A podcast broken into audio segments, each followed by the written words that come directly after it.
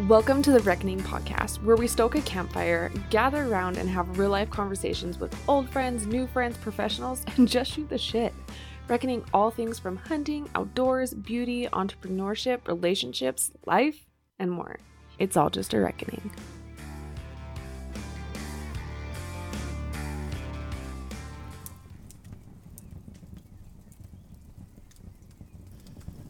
Is anybody else like permanently freezing? you know, it's July. No. Oh my gosh, it's August. It's August, which means it's still super hot here in Utah, but I'm always in a hoodie and socks because I'm the odd man out and we keep shit frigid around here. I am going to talk about our trip to Kings Peak, uh, if you, again, follow us on social media, you kind of saw little mini vlogs, like I wouldn't even call them mini, like micro vlogs of Kings Peak, little snippets. And I wanted to get on here and I wanted to share our experience because it was a really cool trip and something that I'm proud that we did. So if you're curious, what the hell is Kings Peak, Brett? Well, Kings Peak comes in at 13,528 feet in elevation. It is the highest peak in Utah and it's located in the Uinta Mountains. So, I mean, that's big. I think uh, to give you an idea, if I remember correctly, oop, hang on. I think the I think Mount Everest because of course I got real curious on our drive home. Everest elevation. So, yeah, to give you an idea, I was close. I was going to say 30. Mount Everest elevation is 29,032 feet. Um, but that's fucking huge. So we're like not quite halfway there, but all right, like let's give it to us. 13,528 feet is what Kings Peak in Utah is. And as you know, we love a good search, clearly. The peak was named for Clarence King, a surveyor in the area and the first director of the United States Geological Survey. So, there's some fun facts with Brittany. Kings Peak can be done in one day. I'll get to that. There was people that were doing it in one day that we passed if you're curious, okay, how far is it to get there? It is about a 25 to 30 mile round trip, depending on, I guess, where you stay or where you park. And it's generally done, most people do it in two to three days, making it a backpacking trip. So that was our plan. We decided to do Kings Peak. We had kind of talked about it, I think, like a year ago. If you have listened to our Robbers Roost canyoneering trip, if not, listen to that. But it was kind of in the same works and being spoke about during that trip. So we went with my husband's family. They are nothing if not adventurous. they they they make me adventurous, more adventurous than I am. Decided to do the Kings Peak trip and we decided we've already done a canyoneering trip. We're kind of seasoned and have all of our stuff ready to go. So let's do it this year.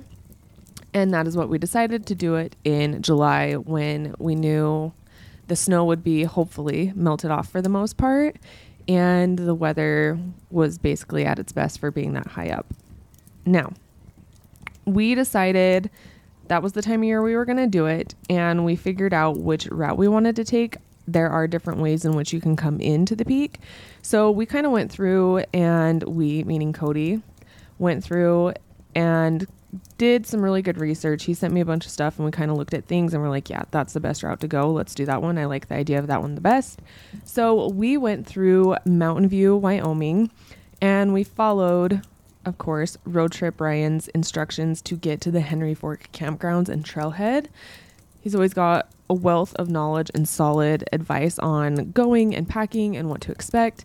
Um, so we followed that and it worked out really well and got us there. Like I said, we decided we were going to go on the backpacking part of it. We were definitely not going to do it in a day and we wanted to be able to recover.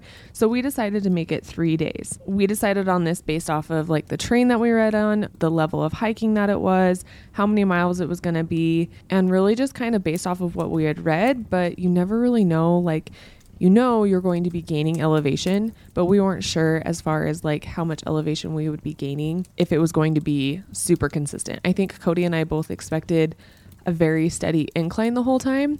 So we were thinking, okay, based on, you know, the group that we have going, wanting to recover, be able to do it and not kill ourselves, 3 days seemed like the way to go. As I was saying that we were there's obviously like a lot of elevation gain happening. To give you an idea, the trailhead starts at 9,443 feet. Wow, I'm just full of numbers today.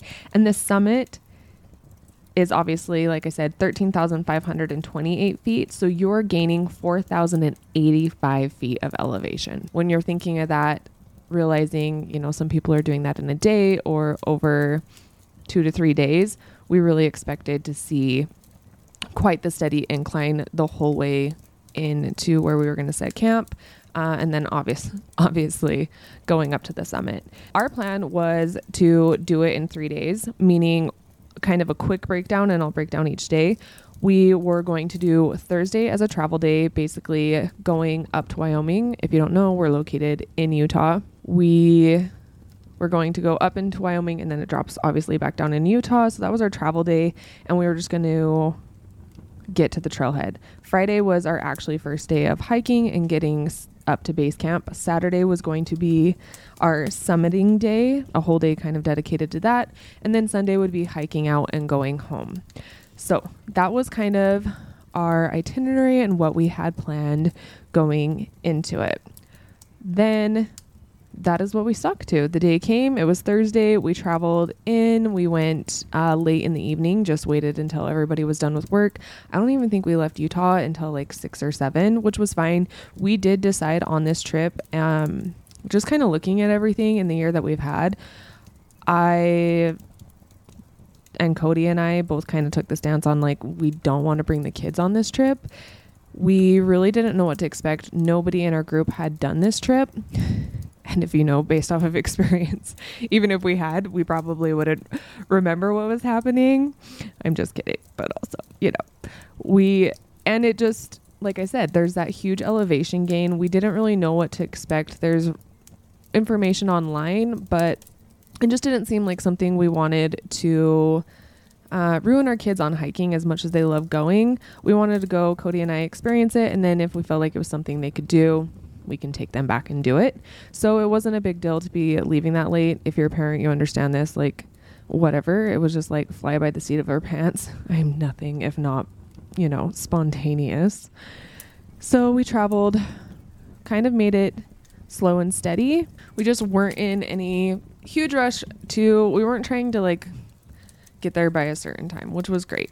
We did get up to the trailhead. Like I said, we followed Road Trip Ryan's instructions on getting to Henry's Fork Campground is where we were headed slash trailhead. And the instructions were great. Followed them. We were going into it at nighttime, which was always it's always interesting when you go into somewhere when it's super dark because you never really know where like it's always cool when you wake up in the morning to see what you're surrounded by. I mean, hopefully you wake up and you're like excited about it and stunned by its beauty versus being like, what a shithole, because that happens too. So we drove in to there and I could see that there's, you know, for the longest time you're driving through Wyoming up past Evanston. If you've ever been that way, it's kind of, I would call it like prairie and just yellow sagebrush type of terrain. So when you start going back into Mountain View, and then as you're going in, you could in your headlights you're seeing a bunch of pine trees, which just you know be still my heart. That's that's my happy place.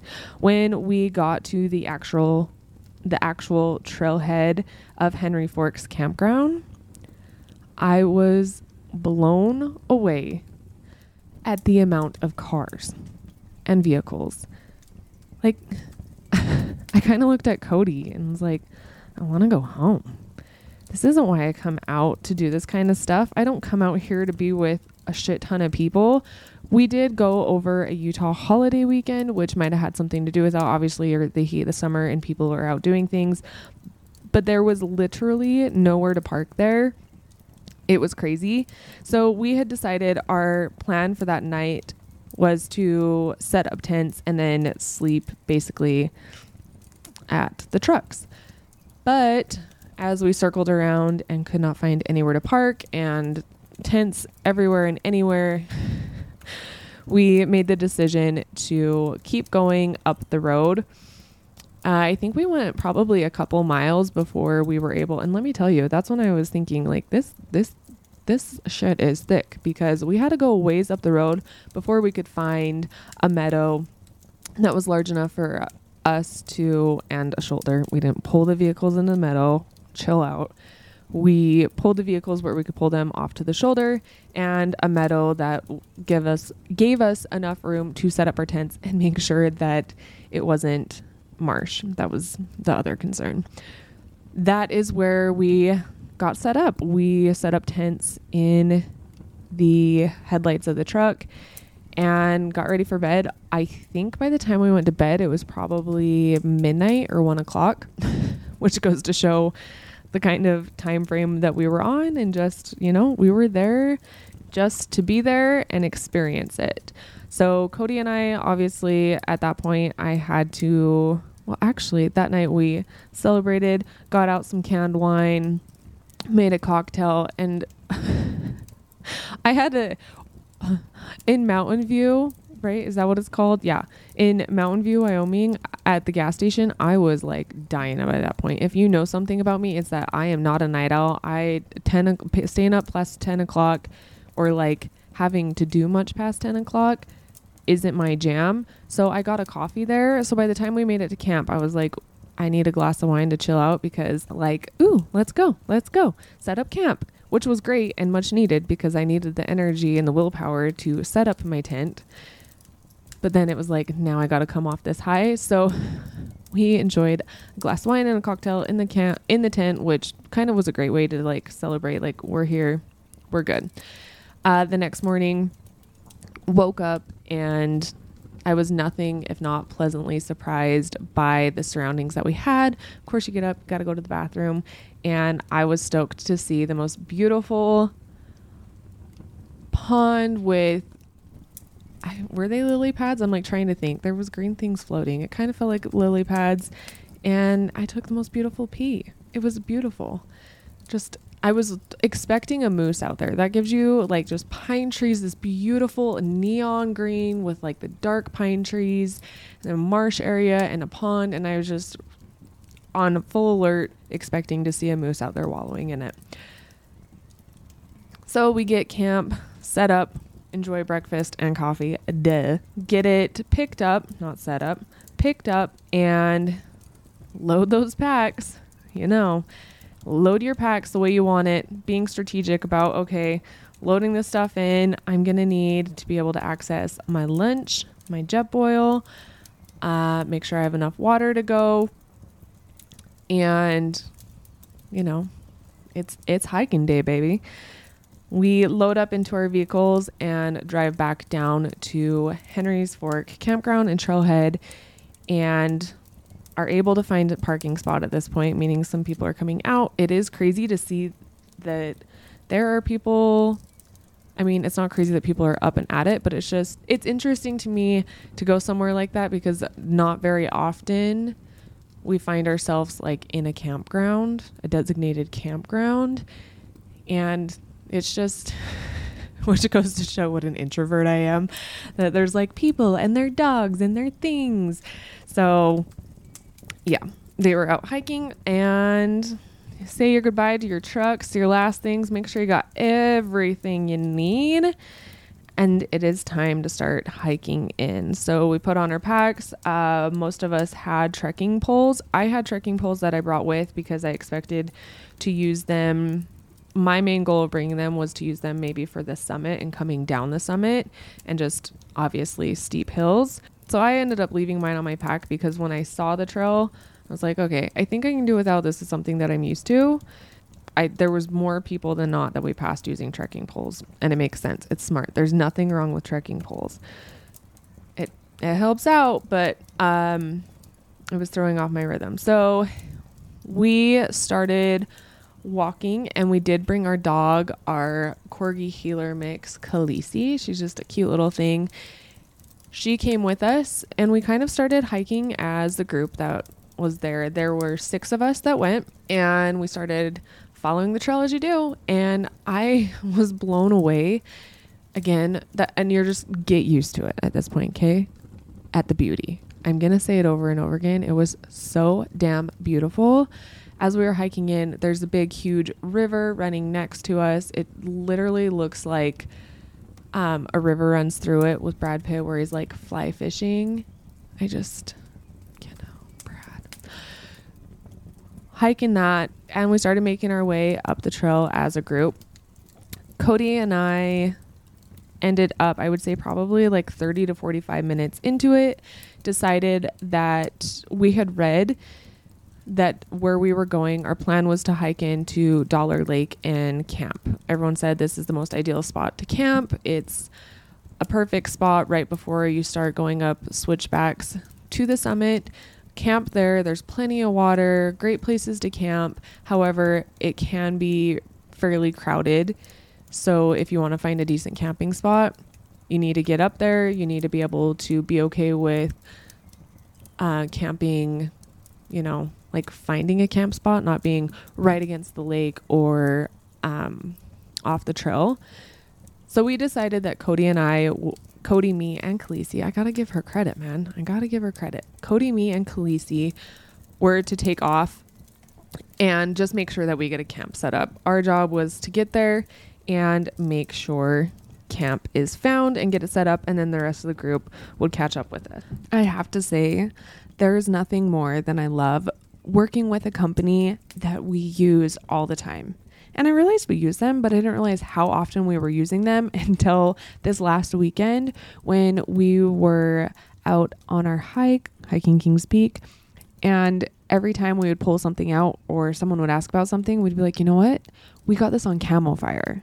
Camofire.com has such great deals. It almost feels illegal. Like 50 to 70% off your favorite brands like Vortex, Mystery Ranch, Stealth Cam, and more. If you are wanting to take a gander at Camofire and keep an eye on good deals for your hunting season or your next backpacking trip, go to thereckoningpodcast.com forward slash camofire to shop these insanely good deals or if you're thinking, I'll never remember that, whatever podcast app you're on, just swipe up into the show notes and you'll see Camofire. Click that to shop 50 to 70% off your favorite hunting brands. Uh, so Cody and I did that, and I kept taking so many videos and pictures because I literally was like, "It cannot get more beautiful. Like, I need to stop and take a picture." And Cody's like, "Do do we need to take a picture?" I'm like, oh, we should because but if it doesn't look like this, no, it gets more and more beautiful. So if you're worried about like being able to capture the beauty of it, don't. It goes forever. We we really didn't. Him and I. We decided we, like our goal both of us was we just wanted to get to camp. So we were not worried about stopping for lunch. We had both um I had ate breakfast. I think he Cody's not a big breakfast guy, but we had our protein bars, things like that. Our goal was just basically to get to camp, and we were fine with at that point. Then we could sit down, relax, and enjoy lunch. So we didn't do lunch. We didn't stop for lunch. Most people, I think, they said will take about four hours to do this hike going in the first day, which I think is about nine miles. I think it's somewhere between eight to 10 miles. So we're going to average at nine. Nine miles in, and most people take about four hours to do that. Cody and I, after we broke off from the group, in total from the time we started with them to got to camp, it took about three hours and 15 minutes. We got to camp. We found us an awesome spot. We actually ended up passing Dollar Lake as we were hiking in, just following everything. On your hike in, let's go back. Hiking in.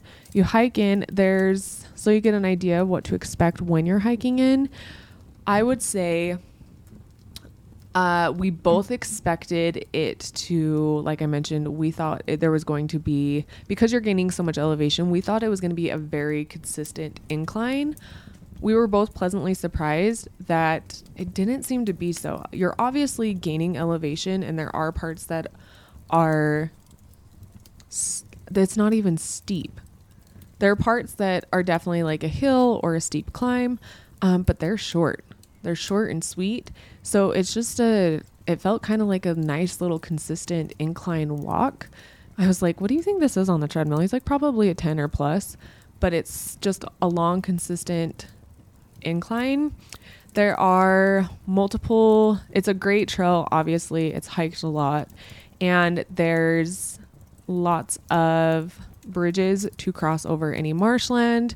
Uh, there's some creeks that you have to cross, but there's plenty of rocks that you can just bebop your way over them. And there are bridges that are already made for you to cross the rivers.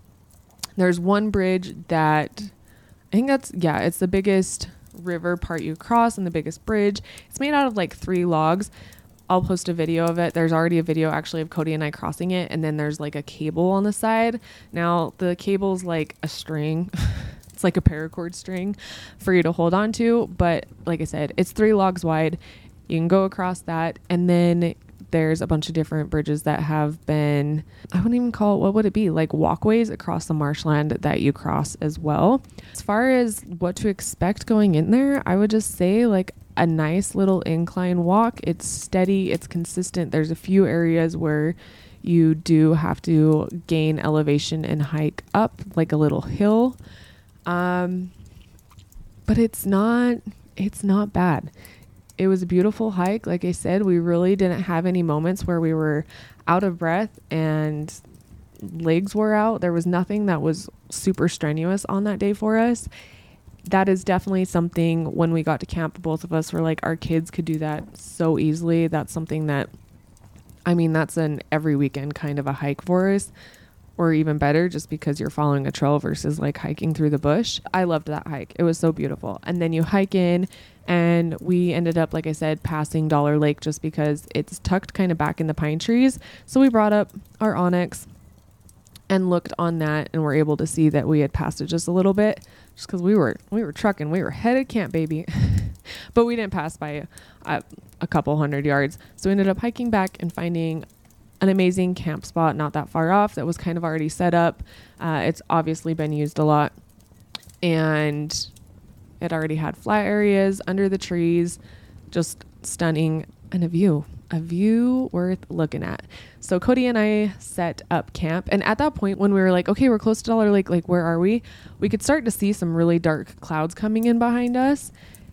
Not, and I was just like, let's just get camp set up. Let's find a spot. Let's get our tent up so we're not doing this in the rain.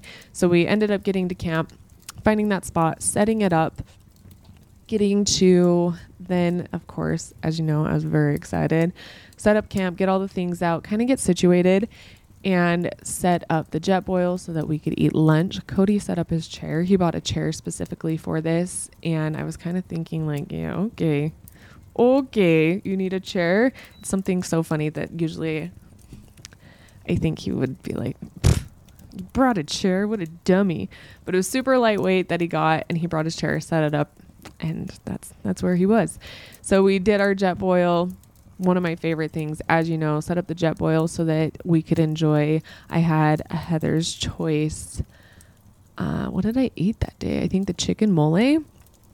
And got to have lunch. Well, we kind of just figured out where we were. Well, I start started to make lunch. Cody set up our fly fishing poles. We brought those as well because there's so many lakes around there that we figured we could have time to go fly fishing. After we ate lunch, then the storm rolled in. It rolled in, it came in fast. Now, there was one thing that I forgot to say, and that is hiking there this time of year, maybe I did say it, is you can for sure expect some kind of storm. You are high up, you are up in the clouds. It's July in Utah, which means it's monsoon rain season. So Cody basically told me you could expect for it to rain like every day. We might even get snow. You don't know. We could get snow. So we did come prepared for the fact that we expected to get rained on. I really, part of my packing process was like, what clothes do I bring? Because I was worried about being too cold.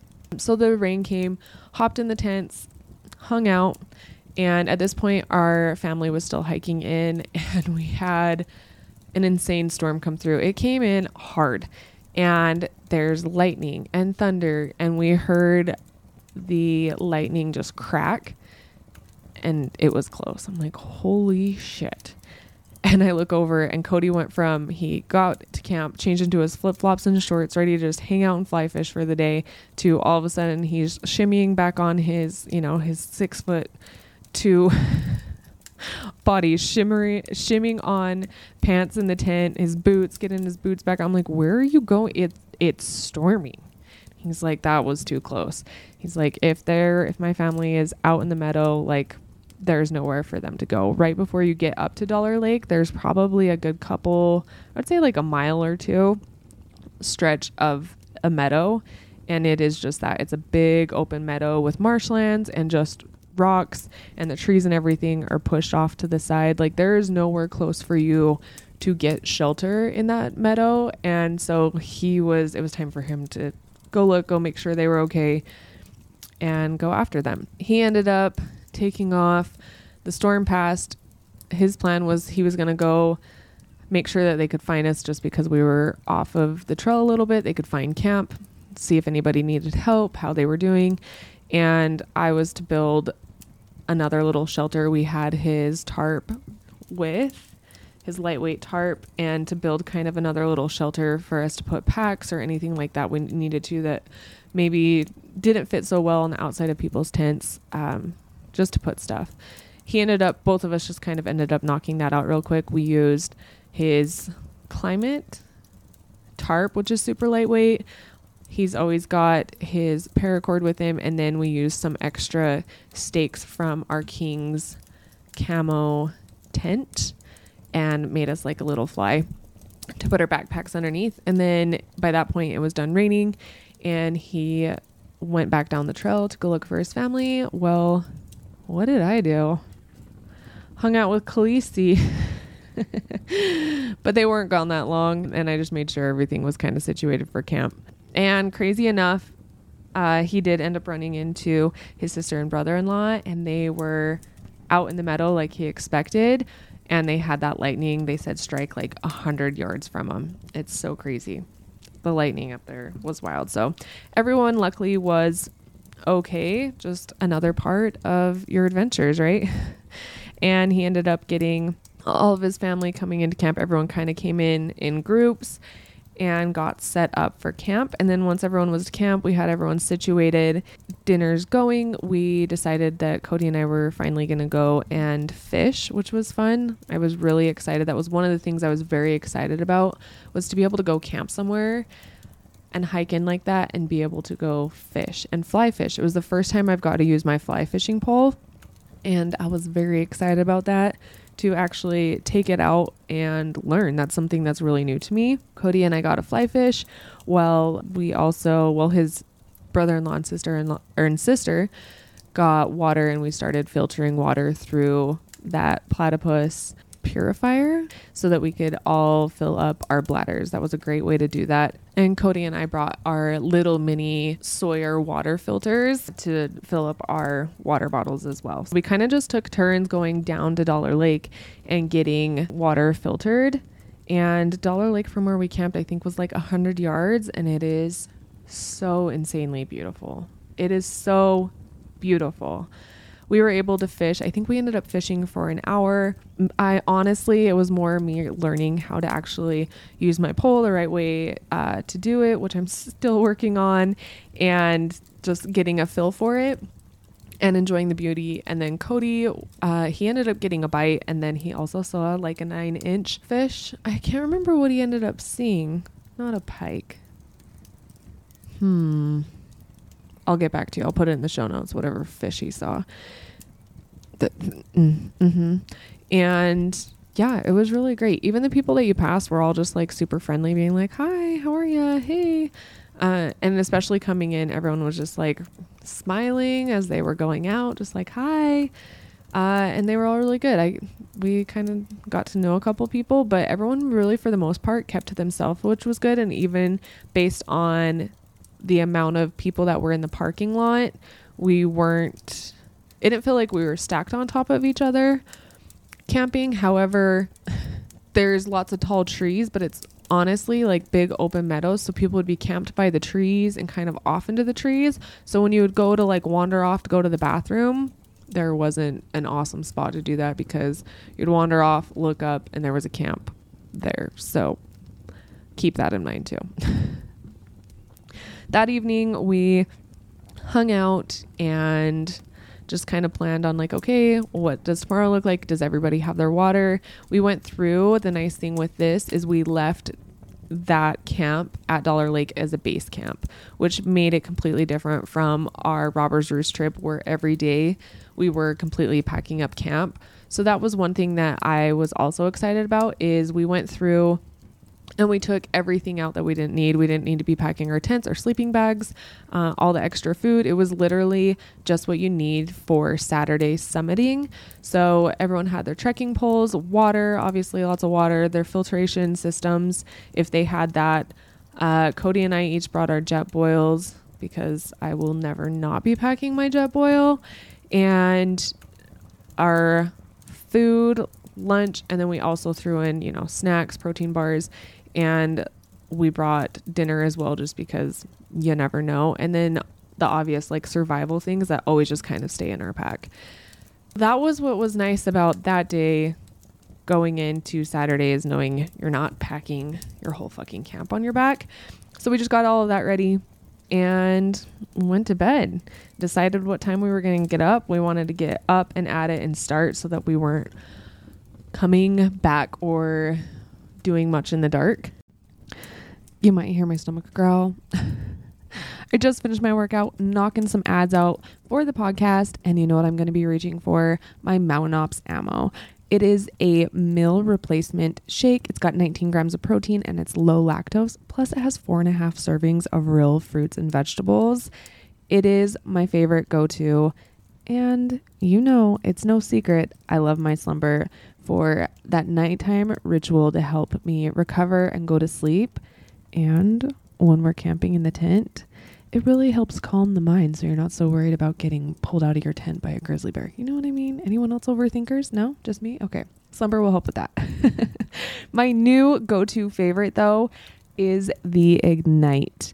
I have the sweet tea lemonade, and it seals the deal on a hot summer day and gives you energy and focus. If you are wanting to check out some supplements or some gear for your workouts or just your outdoor adventures, like their protein bars are excellent for your pack and they have trail packs. They know their audience. They know people are throwing these in their backpacks for hunting or hiking. Check out mountainops.com and use my code BRIT free ship for free shipping. Again, that's mountainops.com and use my code BRIT free ship for free shipping. Brit's B R I T T. So Brit free ship for your free shipping at mountainops.com. You're not going to regret checking these guys out. Saturday morning hits. It is summiting day. The whole purpose of this trip to go to Kings Peak Summit we decided we wanted did i already say that? That we wanted to leave early just based on what we know about uh, the weather up there and reading things. And like i said just it's common knowledge in utah july equals afternoon thunderstorms and a not a great place to be in the midst of a crazy storm would be at the highest point in Utah. We wanted to get up there, get it done, and try and get off of the peak before we got caught in any kind of storm. Cody and I, I think a few of our group left uh, probably a little bit sooner than us. We made sure that we had breakfast in us and coffee, just our usuals to make sure we can go on with our day and do what we need to. It's it's like the little comforts in life that just start your day off, right? We left about 7:30 in the morning by the time we had our packs on, trekking poles out, engaged, and ready to go. I, as we were walking in on Friday, I kept telling Cody, like I said, I'm like, he got so sick of me probably being like, it is so beautiful. At one point, I was telling him, I'm like, did we die? He's like, what? I'm like, did we die? he's like, huh? like, like, this is literally heaven. Like, if Jesus rolls up with tater tots, we died. Like, th- this is heaven. And I told him, like, if we see a waterfall at this point, yep, that's it. That'll seal the deal. So as we're hiking on Saturday, starting to make our way up to Gunsight Pass, I believe. You're hiking up out of the camp, look over, and Cody's like, Britt, I'm like, what? He's like, there's your waterfall. I'm like, oh my gosh. Insert Janice. I it was insane. I'm like, can we go there? Let's go there. And then there was another waterfall out in the distance. It literally I can't even explain it. It's so it was just green and pine trees and flowers and fucking butterflies and then waterfalls. I I would love to go back and go explore the waterfalls. But you hike up and you get it a beautiful view and it's a couple mile hike up to Gunsight Pass, which then leads to switchbacks. Again, I'm gonna put Road Trip Ryan's outline of all this in the show notes. It's definitely more detailed. He'll have like don't quote me on like don't be listening to this as you're hiking up through there taking me as directional advice. Um read the shit, okay?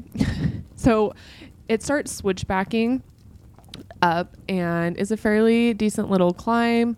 Um, again, it's just an easy little elevation climb through the switchbacks, and then it leads you up to a huge set of cairns up to the top, which I believe is actually Gunsight Pass.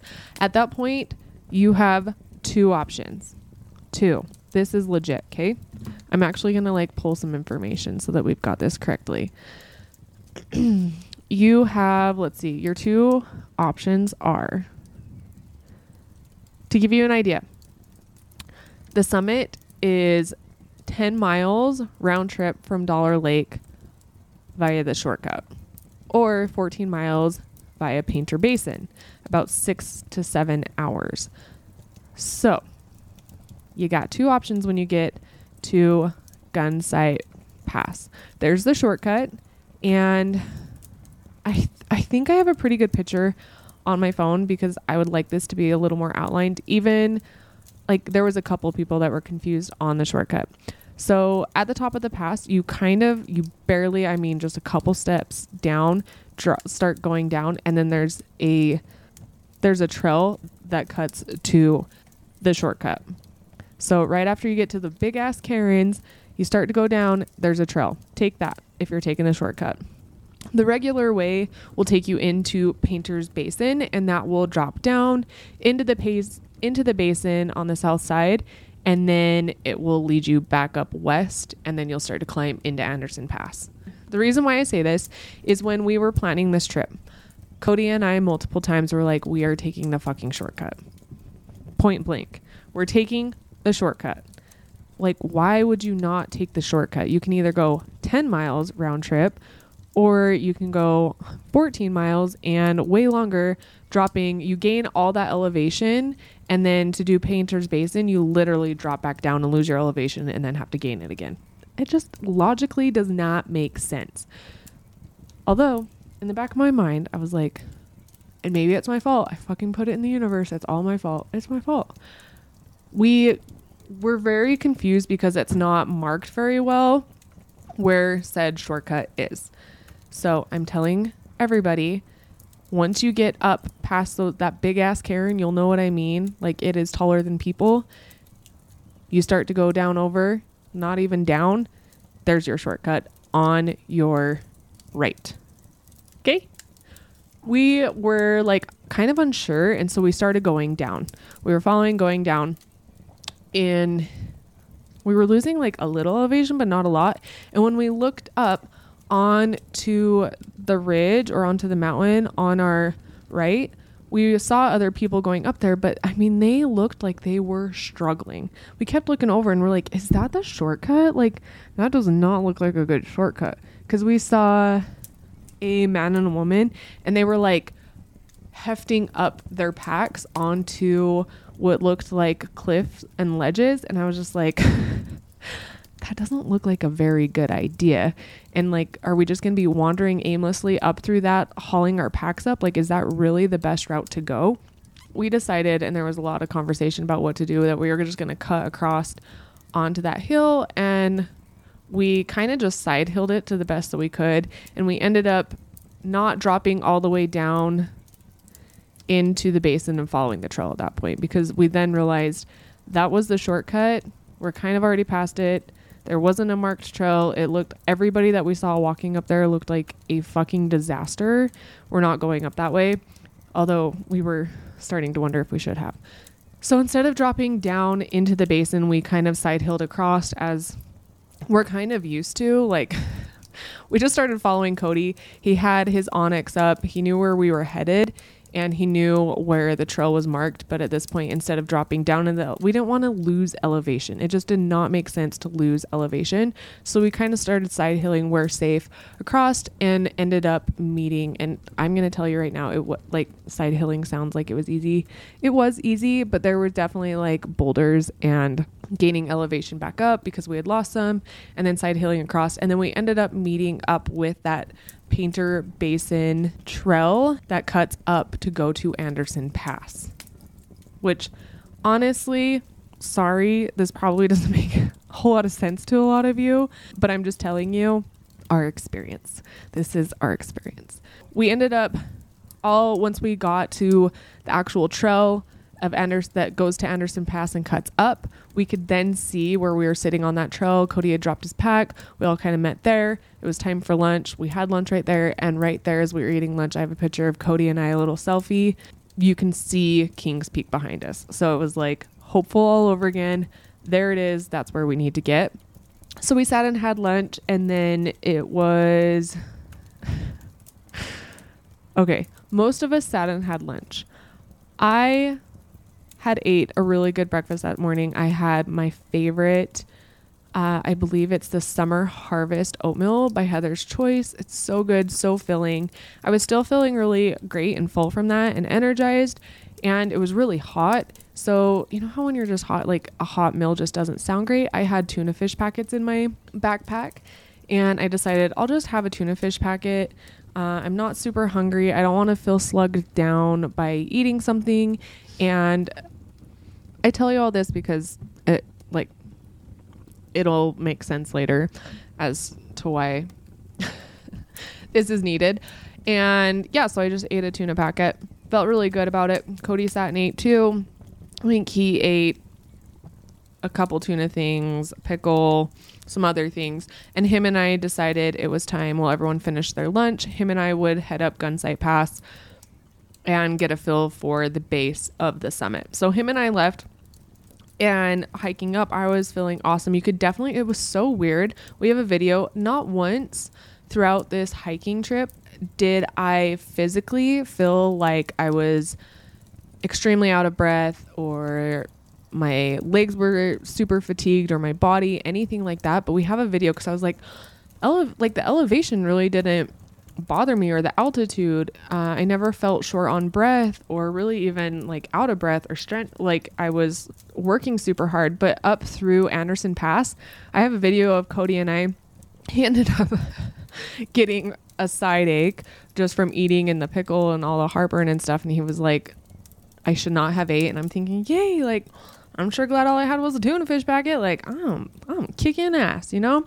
But it's weird. I have this video of me and you can see I'm not like struggling to breathe or working hard to breathe, but you can hear in my breathing like how thin the air is. It was super interesting. I didn't realize that until I got home and was watching with the boys and even with Cody and I was like, isn't that weird? Like you can tell I'm not struggling to breathe, but you can hear the thinness of it of the air. It was really interesting. So I didn't physically feel that, but it was kind of weird looking back on that. So anyways, him and I kicking ass, going on our way up. He's just the best hiker in all the land. He's called Goat for a reason. If you've ever hiked with Cody, you know what I mean.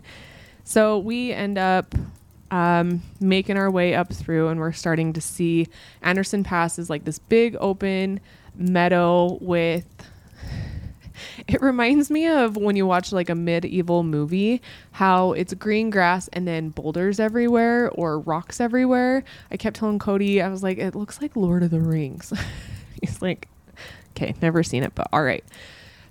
Going through there, and then you start seeing other people dropping from what we would assume is a shortcut. So I'm like, we were all kind of pissed about not taking the shortcut, honestly. So I started surveying people. I'm like, I'm going to start asking people when we get up to the base of the summit because obviously they got here somehow and we only had passed one other person on our route. Or two, I guess there was technically three other people, but they weren't coming from Dollar Lake. There was one person that came from Dollar Lake that we passed. One other moron like us. So I'm like, I'm gonna start surveying people as we get up there to be like, hey, where's where the fuck is the shortcut? We get up there and hang out and we kind of start getting stuff ready so Cody and I can go summit. And I w- was talking to people as they were come by and I met these two cool kids. I named them Jonesy and Shoresy. If you've watched Letterkenny, you know what I mean. They were the coolest dudes that we ran into a couple of times and they were super helpful. And I was like, Did you guys take the shortcut? And they're like, Yeah, because I saw them just barely coming from there. So they could kind of show me where it comes from as we were sitting up at the base. And talking to them, I talked to a few other people that gave us an idea. So at that point, I'm like, we can take the summit back to camp, or we can take the shortcut back to camp now that we kind of have an idea. But because we didn't come this way and we didn't see any markers on our way through, like we have no idea where to head, so we better start asking people. And I was asking them too, I'm like, is it sketchy? Like when we looked up that way, you guys are telling me that's where it was. When we looked up that way, like it looks sketchy as shit. And they're like, no, like it's it's kind of like this. I'm like, okay. We start getting stuff ready and we decide we're to wait to summit with everybody else. It just makes sense. We came to do this as a family why just go summit now and not doing what doing it with everyone else? So we hang out for a while, um, and Cody went and filtered some water, talked to a few people, and the rest of our group makes their way up to us. And again, just I'm just surveying everybody that comes by like, oh, you look decent. Did you come up the shortcut? So this way we have a pretty good outline of like, okay, we're definitely going to take the shortcut and this is at least where we need to head. And from there, everyone keeps telling me there's cairns. Just once you get over there, just follow the cairns. That's all you have to do. Like, Got it. Easy enough. We get up to the base of the summit and the day that we started hiking to the summit, uh, people in our group were telling me that like I've heard it's boulders. I'm like, hmm, okay. Like, and I envisioned on my head, in on my head, in my head, getting to the summit that there would be boulders. That just kind of makes sense to me. The pictures I saw people standing at the top were standing on boulders. Okay, that makes sense. And then we had ran into another group of people. Our dog came with us. She's a little trooper. And one person was like, be really careful with your dog. And I was like, okay, okay. Like, we got so many great compliments on her. She did so well. She was so friendly and she would heel when she needed to. She did awesome. I'm like, okay. And he's like, it just gets really windy up there and I'm really concerned about your dog. And I was like, thank you. And he's telling me that there's huge boulders and she's so little. Like, I just don't know. I'm just really concerned about your dog. so I'm like, Cody, should I be concerned about our dog? I'm like, I think she's like, I think she's got it. Thanks. So we get up there and kind of getting a feel for it and sitting up at the base the summit, I'm like, huh, this whole fucking thing is boulders. So if you don't know, it's not just boulders at the top. And it's not a set trail. There's not a designated little trail that just follows your way up through the boulders. When people say you start switch bas- switch backing the basin of it, you it's it's you. You are switchbacking up the basin of it just kind of following other people that are coming down. So we're sitting there family rolls in kind of getting ready for it and as we're sitting there we realize there's a dark ass cloud rolling in. Awesome. Cool. You know starts blowing wind and it's already windy up there you're up high blown in wind. I go to the top, kind of look over because I have to go to the bathroom, and I'm like, oh, I'll just go over there and look and like maybe pee off that side where there's not. There was a ton of people piled up at the base, and again, this is where all the people are. Makes sense now. Look over. Nope, Brit is not peeing down that side. I was like, just everyone, just say no. Don't go look that way. Nope, straight shot down. Straight shot down. Uh, but there's, you know, another guy up there that says he's been with his group, but he got altitude sickness, so he's just hanging out. And him and I start watching. I'm like, is the storm blowing in? Do you think it's going to look like it's going to stay a while? Like, we're just trying to figure out what we do. Do we summit and go, or do we wait it out? And he's like, I've been seeing a lot of lightning right here. I'm like, lightning. So obviously I start videoing, duh. And I get to capture some sweet ass lightning. And then it starts blowing in really, really hard. And luckily we had ponchos. Cody had a cover for his backpack and um, my brother and sister in law had thought about getting ponchos. I usually have one in my pack, but I don't know where it went. So they were handing them out actually at the truck, and we're like, "Do you want one?" And I was like, "Sure."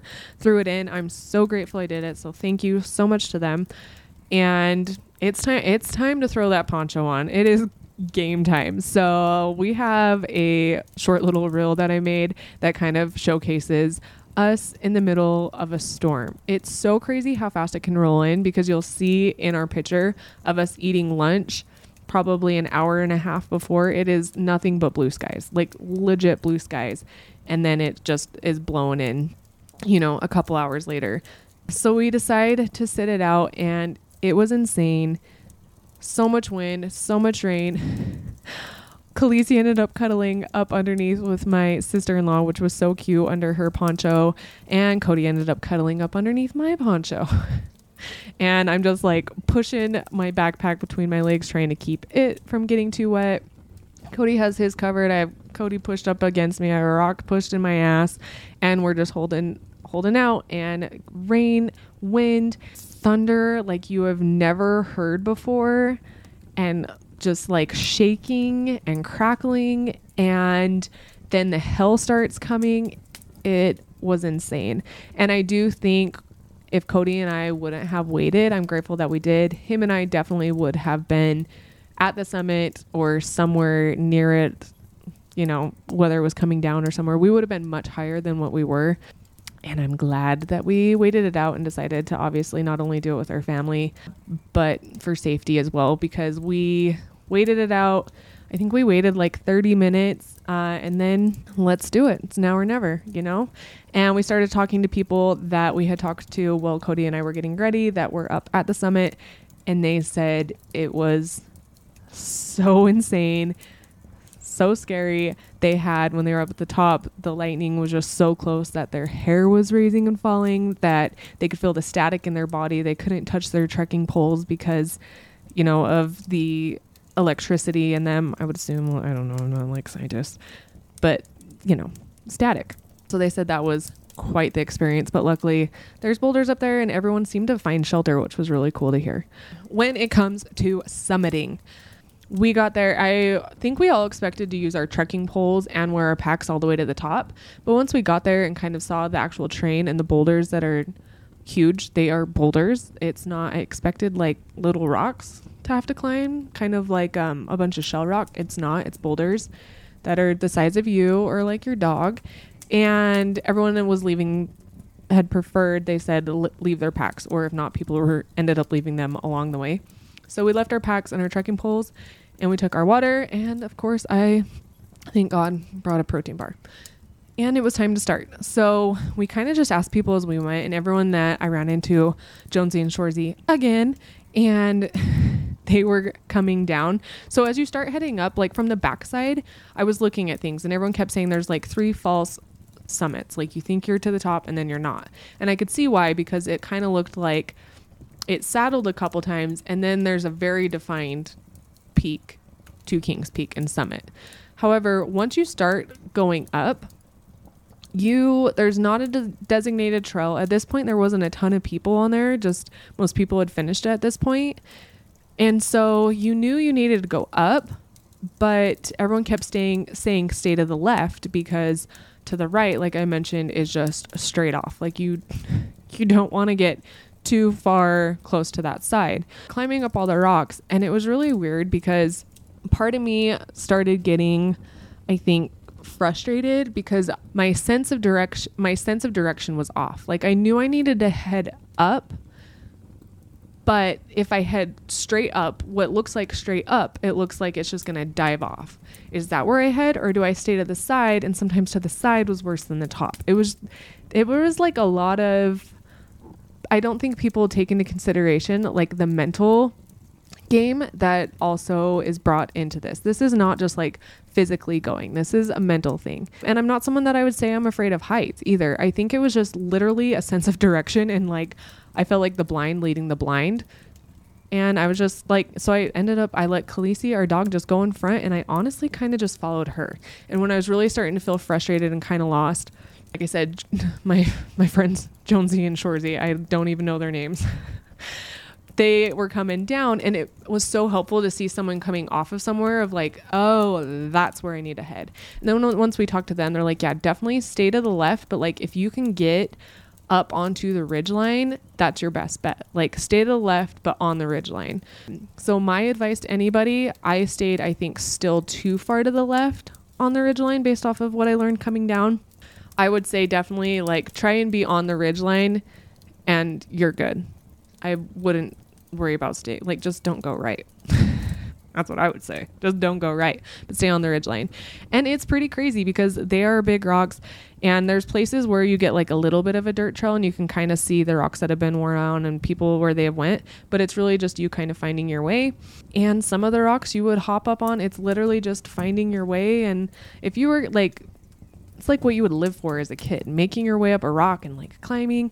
But it's kind of a mind fuck because you jump on some of the rocks and they like go go, and it echoes down the the mountain, or you hear just the go go, and it's someone else rocking a rock. But you have to not think about.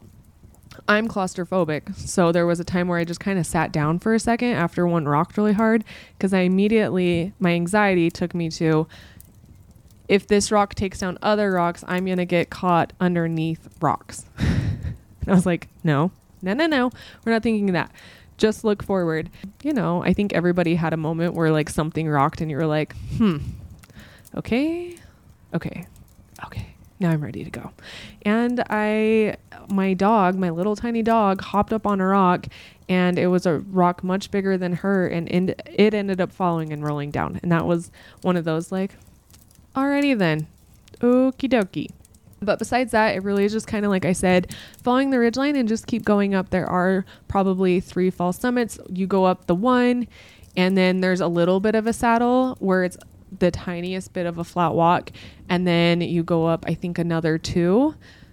And then you start to summit. At that point, my husband, Cody, went to the top and he was just making sure, like, he went to the top. He didn't actually summit. He got up there to kind of find where we needed to go so everyone could go up there. I was staying to the left. And at one point, we ran into another pe- group of people that were coming down off the summit. And it's so funny, like as you're starting, people are like, "You're close. You're kind of," or like, uh, "You're you're kind of close. You got like 200 more yards, but that's kind of a long ways when you're climbing rocks." Or like, mm, and just smile at you. like you kind of love and hate those people at the same time but like can you can you just tell me?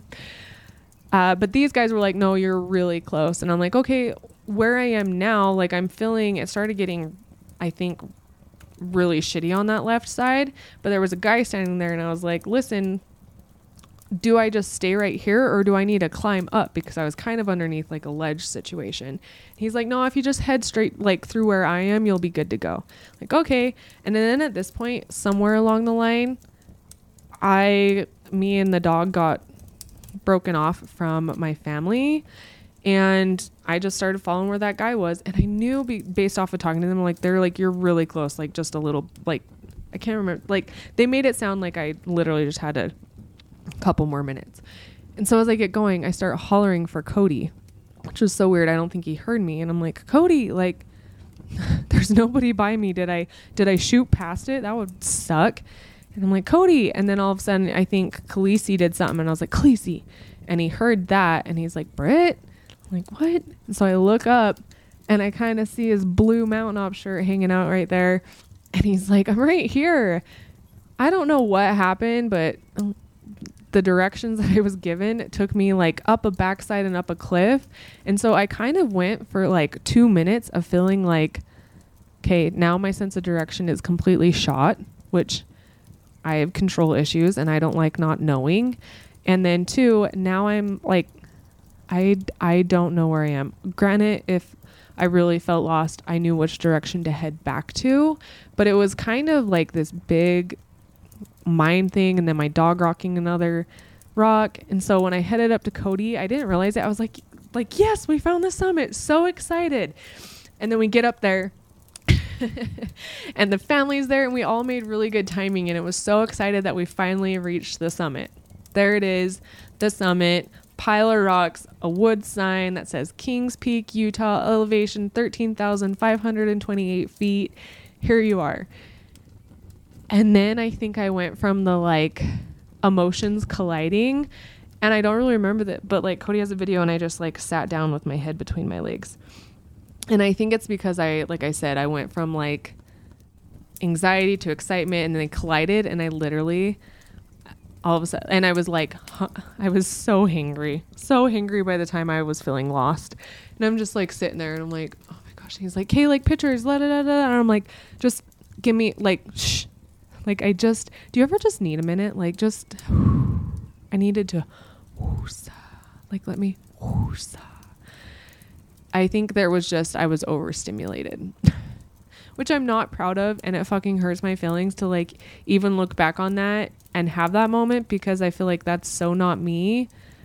When it comes to like stepping up, I feel like I can fucking push my shit to the side and step up, but I think it's because I stepped up, collided, hanger as fuck, and then it was like da da da da da da like pictures let's do this. Look off the side. People hanging off the rocks. I don't know. But it was really cool and i'm so glad i did it. Um, and i recognized that i really needed to eat at that point. And i luckily had my protein bar in my pocket my peanut butter crunch from mountain ops as you know i love and i sat and nibbled on that. We took some pictures um, and yeah, it was really cool. It was really cool. It kind of felt like an out of body experience at that point. but yeah. And then I'm telling you, by the time we were done taking pictures and visiting for a couple minutes, and I had ate my protein bar and sat there, I was feeling like a new person and grabbed a couple selfies. And then it was time to head back before any more storms came.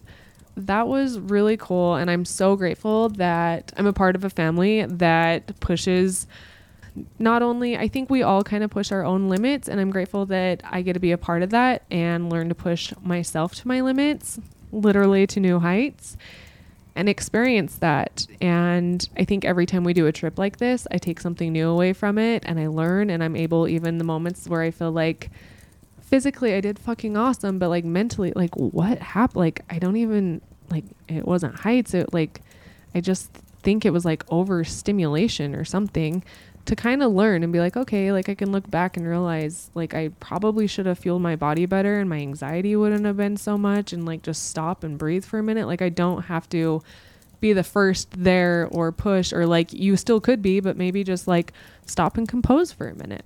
I'm very grateful that we got to do that. And it was really cool. It was really cool to get to be experience that with them and be a part of that. And I'm just very grateful for my husband for, you know, leading the way and being there for me and allowing me to go with and really setting me up for success for all these things that we do. We um, took some good pictures. Some of them are hilarious. I remember like bending my knees. I don't know. Do you ever like some girls will get this? I remember wanting to like, you know, you want to like, when am I ever going to get a picture up at the summit again?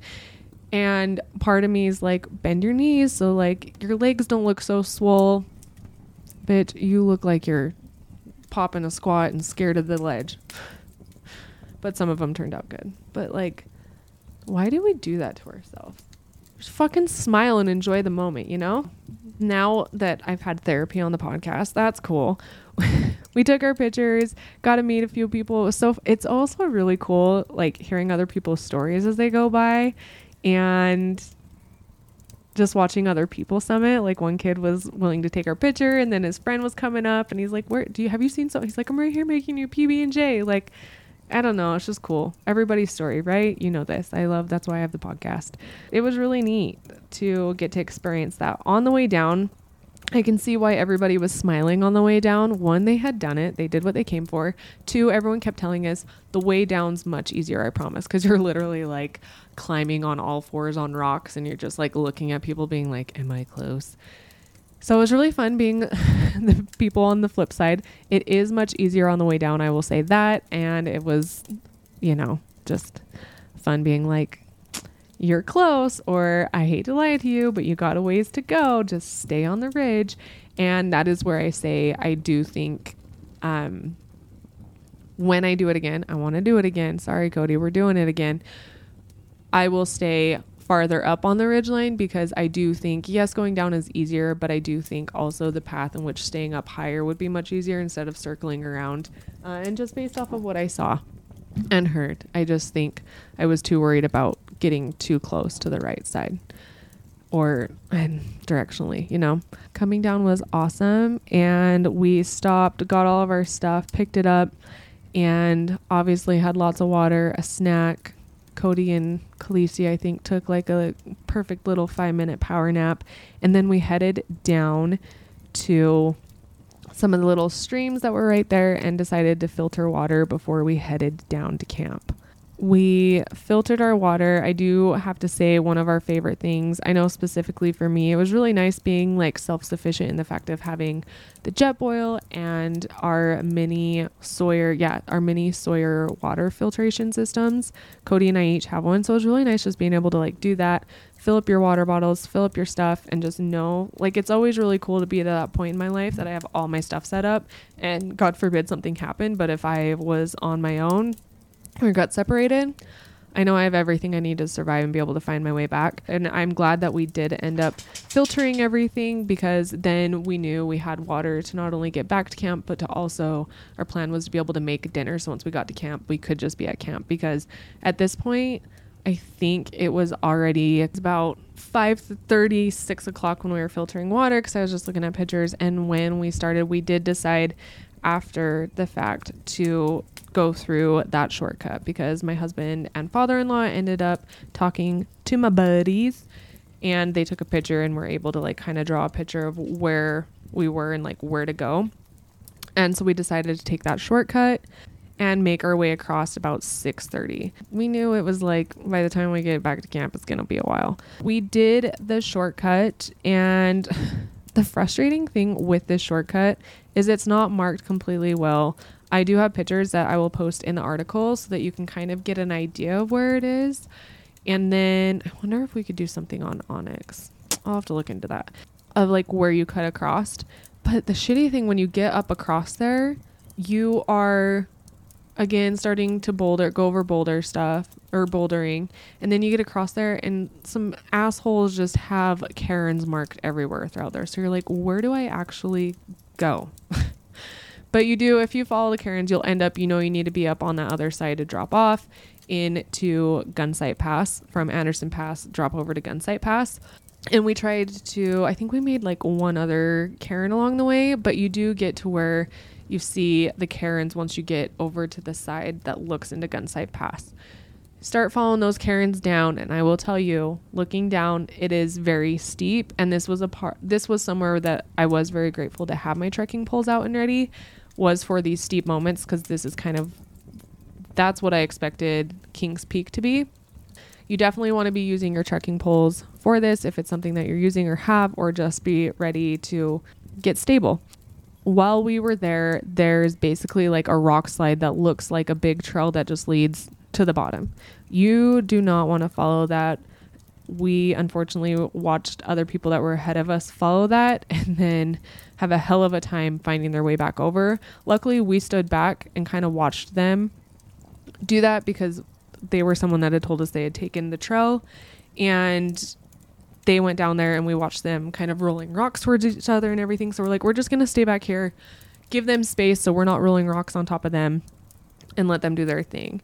While we were standing there trying to give them space, I looked over to my left and saw that there was cairns kind of marked far in the distance that like cut across all the boulders versus what would look like a trail.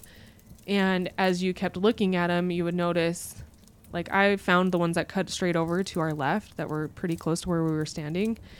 And then Cody was able to find more and more and then it kind of they were headed into the direction of where you can tell that the actual trail that cuts through the grass from Gunsight Pass it connected. So we were like, I, I think that's the way. And I told him, I'm like, literally everybody I talked to at the base told me just follow the cairns. Like once you get over there, follow the cairns which now I realize was like a good warning slash tip because like follow the damn cairns.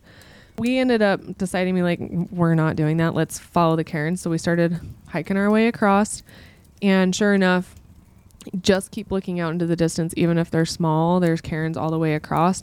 And then there is one area where we tried to put again, I just followed Khaleesi. I just let her kind of lead the way, and she really found great rocks to step on and sturdy stuff and, you know, animal instinct.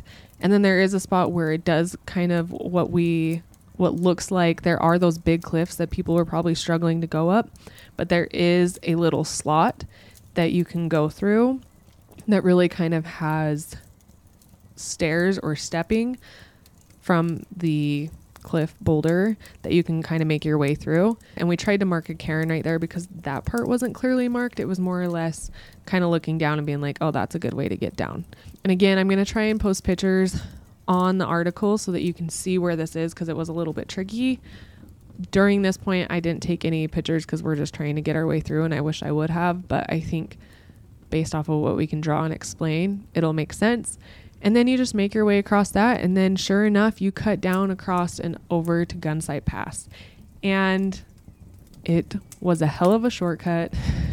and I think that's the way to go. It was really, I'm glad we took the shortcut. And it was some sweet success after going the long way and just being able to cut across and be at a Gunsight Pass already based off of how our morning went. And then, yeah, you just start headed back down. You pass that big ass cairn stack and then start doing those switchbacks again and start making your way back to camp. We arrived back to camp, I think, just after nine o'clock. Our goal was originally to be back to camp by 7:30. and then we realized that wasn't going to happen. And then it just became get there before dark. And we rolled in before dark and we were able to at that point make dinner, which it tastes so good. And I had, I brought me um, a little box of boxed wine and something like that. Just doing something like that and to be able to come back and have my Heather's Choice spaghetti.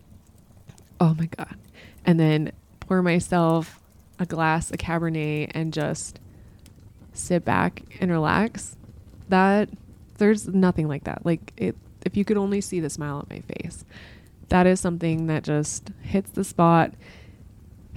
Shit tastes like it's already so good, but it just, what would you say? It's just sweet success and you just savor the moment.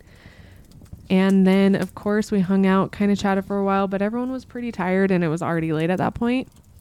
And then it was time to heat up the Jetboil again and make everybody their slumber. Slumber, I think, became one of our favorite things on that trip.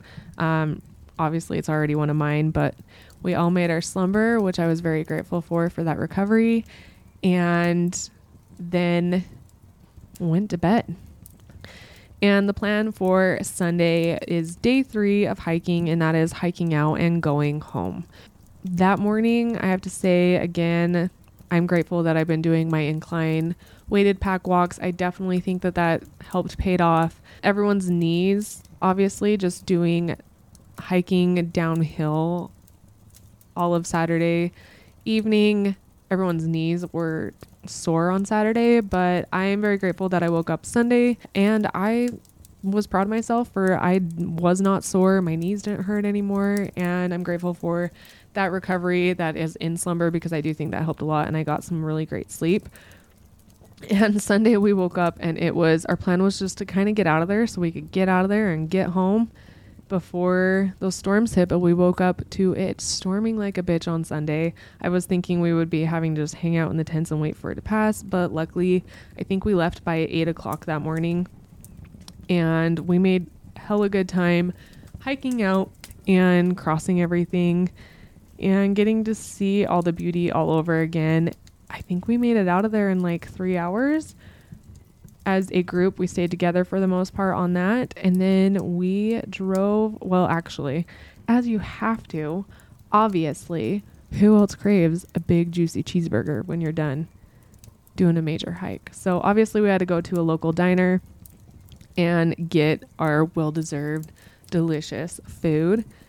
And then Cody and I drove home the scenic route because we were without kids still. And so we drove home through Mirror Lake, which honestly, I'm so glad we did. It was really cool to go that way and for both of us to get to see it. Um, he's been there before, I had not. And I got to just stay in my happy place of pine trees and lakes and green for a while before we headed home. That is a, I would say, quick recap, but hi, we're into this for an hour now, of our Kings Peak hiking trip. It kind of gives you an idea of what to expect. I think it's always nice to know how things went, what to expect, and just more details rather than just reading like it's X, Y, and Z, go here and there. Like, so hopefully somebody finds this helpful. Or if not, and you just were kind of curious about how the trip went, this is a breakdown of how it went. Again, this is my experience. There's five other experiences on this trip, but that's not my story to tell. Uh, yeah, I wanted just to recap some things that we loved on this trip. People have asked, oh, like, what would you say you needed, you wanted. I asked Cody as well. Obviously, you heard me say our mini water filters, our Sawyer mini water filters. All this will be linked in the show notes and article too. If you're like, wait, what? What was that? They were super handy. It was nice to have on hand, especially if you're doing it as a group or if it's just the two of you. If you both can have them, they're really not that expensive. They're quick to do and it's nice to i mean just keep them in your pack anyways. But it was really great to have because the one thing about this trip is there's water all along the way and that was so nice. So you can stop whenever you need to and use that really quick. Super easy super convenient. Obviously the Jetboil duh and making sure make sure that you have a full tank or a backup tank if you need it. We used our Jetboil obviously for food and we used well we brought two of them but we usually use just mine because i had mine handy and you know i'm all about like let's get everybody fed. As you know my mountain op slumber is my go-to especially when we're out camping or recovering and i just know like i've had a big long day. I just want to be able to get to bed get to bed fast let my mind ease itself let my body recover and wake up feeling good and slumber does that for me and there's also just something super comforting at the end of the day to just sit and sip on i love the cider it just it seals the deal and it just and it just starts like the routine of winding down also very grateful for their protein bars as you know, you've heard me say this a million times. We keep them in our pack. I love hearing other people that have been trying their protein bars.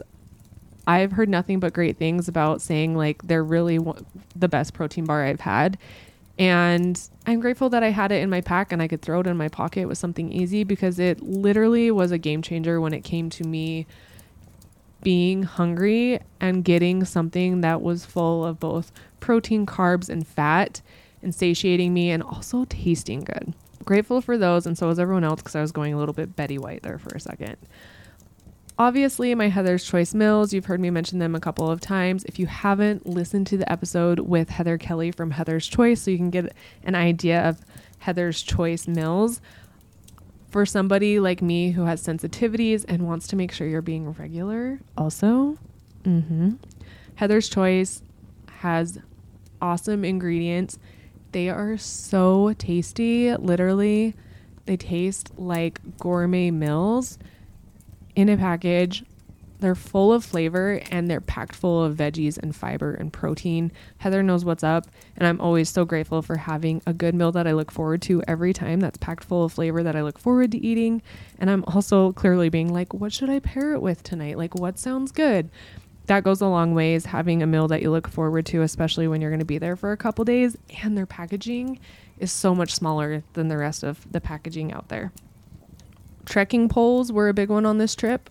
And Cody, I was asking him what was something big that he was grateful for. He said definitely the trekking poles. They helped tremendously for his knees. And there's definitely time and a place when they come in handy, and there's nothing wrong with using them. I think trekking poles are definitely something worth taking on Kings Peak and investing in. We also used onX, as I mentioned. That's just an app that you can download on your phone and play, pay a subscription for. We also had our Garmin GPS. with that, we have InReach, which is a way for us to be able to message or connect, or there's like an SOS button on it. And that was something that I felt like is necessary. They make a mini one as well. Uh, and the InReach was really great to have, especially because we were sending our kids somewhere else. So it was really nice to be able to have that InReach and kind of keep them posted along the way. And then also just know that everything was good with them or if something did come up, then they were able to contact us. Definitely love the GPS, um, the Garmin GPS and the InReach. I think, I think everybody should have that. If you're an outdoorsman or you're back in the country enough, InReach is worth having. Cody's chair.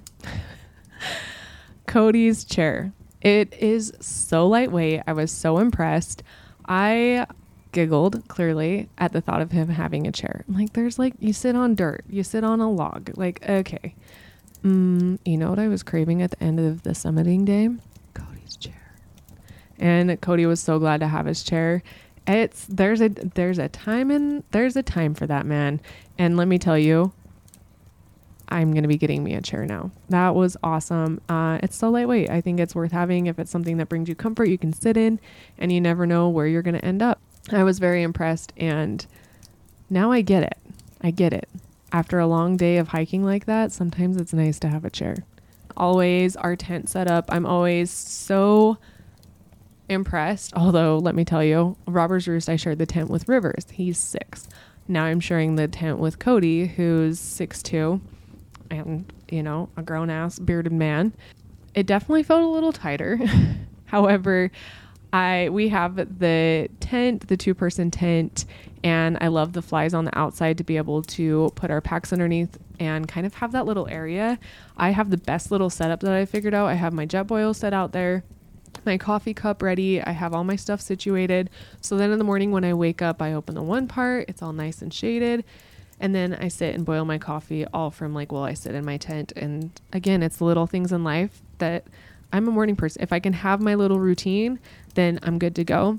Uh, and then also our awesome sleeping bags by King's Camo. They were awesome. We were worried about being too cold. I ended up unzipping mine and using it more as a blanket, but I loved our little tent setup. It worked perfect even with two grown people in it. It's still it was perfect. And the dog, and the little dog too.